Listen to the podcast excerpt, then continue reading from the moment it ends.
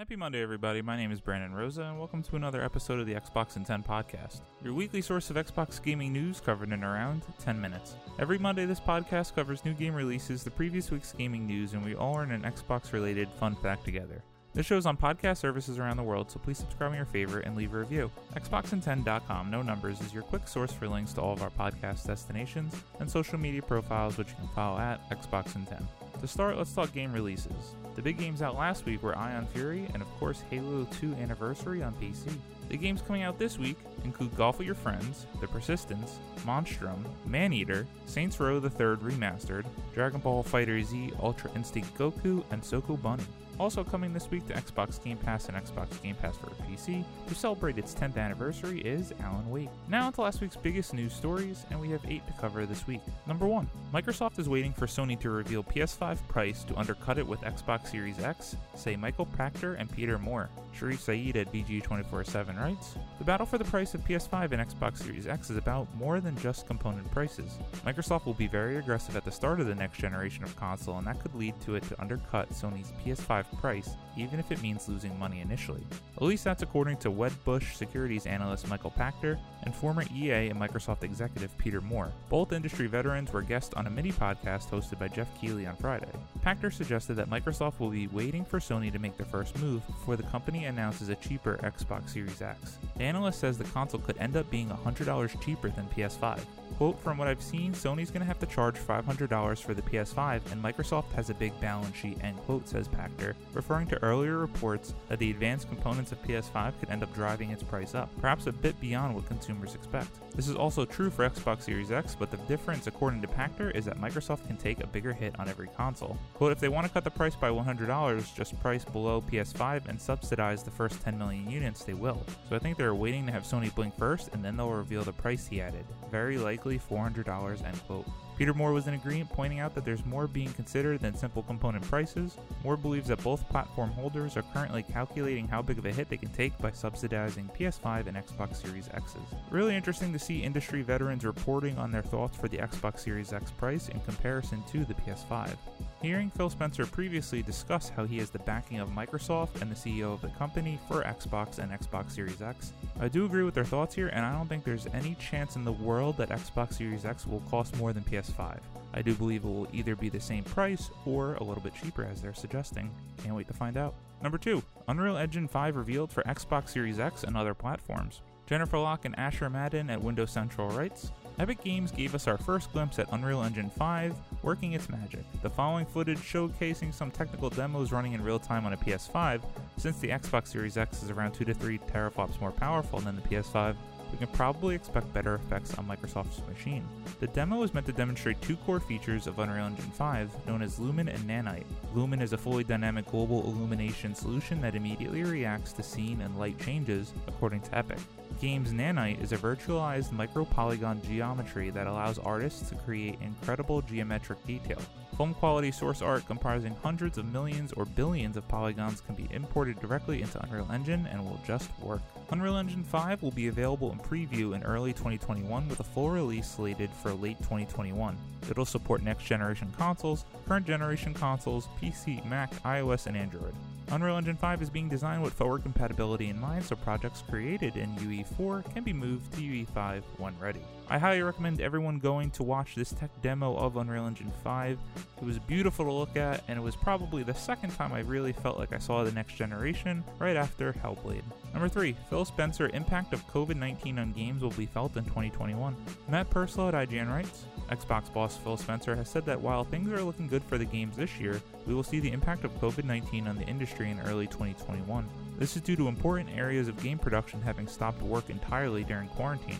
In specific, Spencer refers to motion capture and audio recording work, which requires staff to go into recording studios. Talking to Business Insider, Spencer said, quote, "Mocap is just something that's basically stopped. We're not going into mocap studios," end quote. Quote, "If you had all your animation captured and you're doing touch-up in more individual art production and in areas like textures and other things, you're in a better position," end quote, he explained. Quote, if you're waiting for a lot of either large audio work, when it's with symphonies and other things, or mocap, you are held up right now, and you are making progress in areas that you are, end quote. For many games set for release this year, motion capture and audio work will have been carried out before the pandemic. However, for games set for release in early twenty twenty-one or beyond, quarantine has meant work on these elements has simply had to be indefinitely postponed.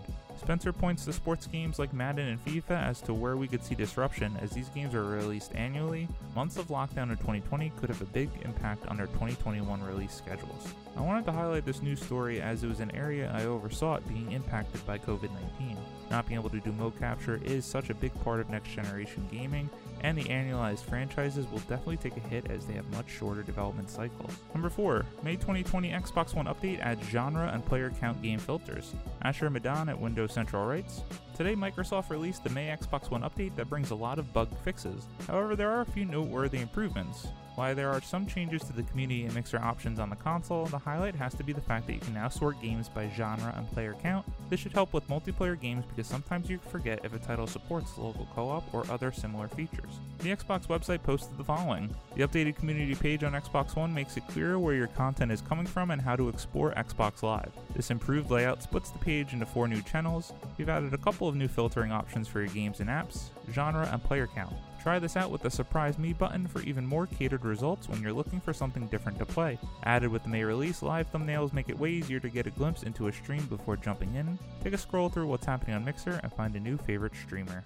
A cool note to highlight for the May update as we're all stuck at home, that you can now sort games by player count to find games that support local co-op. Go have fun on your couch with your housemates. Number five, common sixty frames per second is not a mandate on Xbox Series X, says Microsoft. Alex Savard at Games Radar writes, a Microsoft representative has clarified why Xbox Series X standard output is not sixty frames per second.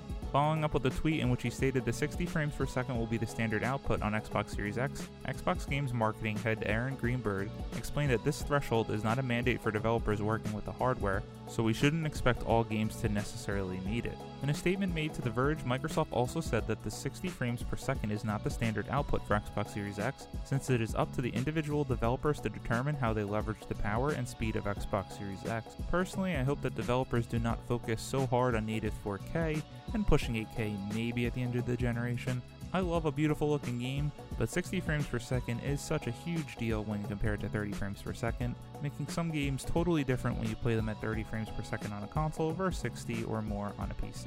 Number six, Tony Hawk's Pro Skater one and two remake announced for P S four, Xbox One, and P C. Jonathan Dornbush at I G N writes, Tony Hawk's Pro Skater is back as Activision has announced Tony Hawk's Pro Skater one and two, a compilation remake of the first two T H P S games developed by Crash Bandicoot Insane Trilogy studio Vicarious Visions, which has a long history with the series. T H P S one and two will be released for P S four, Xbox One, and P C via the Epic Games Store on September fourth, twenty twenty, with pre-orders offering fans early access to a demo of the iconic warehouse level. This game is a remake compiling the first two games in the beloved T H P S franchise, including all levels, even the secret ones. Anyone who grew up with Tony Hawk's Pro Skater like myself absolutely has to check out the trailer. It's mind-blowing to see how good this looks. I cannot wait to get my hands on it in September. Number eight, Fortnite will be an Xbox Series X launch title. Sean Carey at True Achievements writes, Fortnite will be a next-gen launch title for both the Xbox Series X and P S five.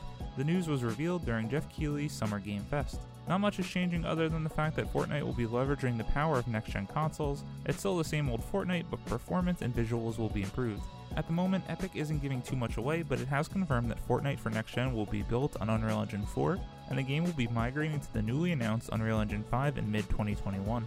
Epic has also said that it plans to support cross-progression between console generations and platforms, so any skins or items unlocked will be carried over. Cross-play will also be supported across all platforms, both new and old. Support will continue for all existing platforms. A bunch of these free-to-play and games as a service will be awesome additions to our shiny new consoles later this fall. I will jump back into a few games of Fortnite just to see how good it looks on my Xbox Series X. And number eight, Anthem's overhaul is going back to the drawing board.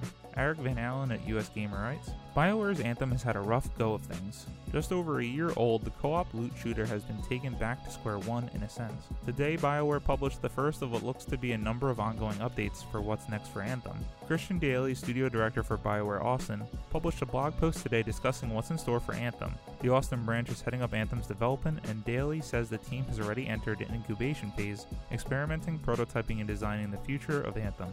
A team of thirty-ish BioWare developers are working on the process, which Daly says gives them the ability to be agile, but it still might be a while before we see anything about Anthem's next steps. Quote, spoilers, this is going to be a longer process, and yes, the team is small, but the whole point of this is to take our time and go back to the drawing board, end quote, says Daly.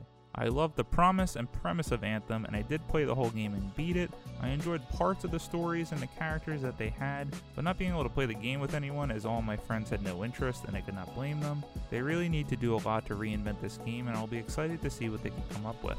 As always, we end our show with a fun talk about Xbox, and this one is about Xbox Live. Credit to Christina Gouch at Statista dot com. First launched in two thousand two, Xbox Live is an online multiplayer service associated with Microsoft's Xbox line of consoles. In the fourth fiscal quarter of twenty nineteen, Microsoft's online gaming service had sixty-five million monthly active users, up from just under forty million at the beginning of twenty sixteen. I'm sure the numbers right now for Xbox Live are staggering due to the effects of staying at home from COVID nineteen. It'll be interesting to see how many more users Xbox will have with the next generation of consoles compared to the last, if they're able to be more competitive with Sony this generation.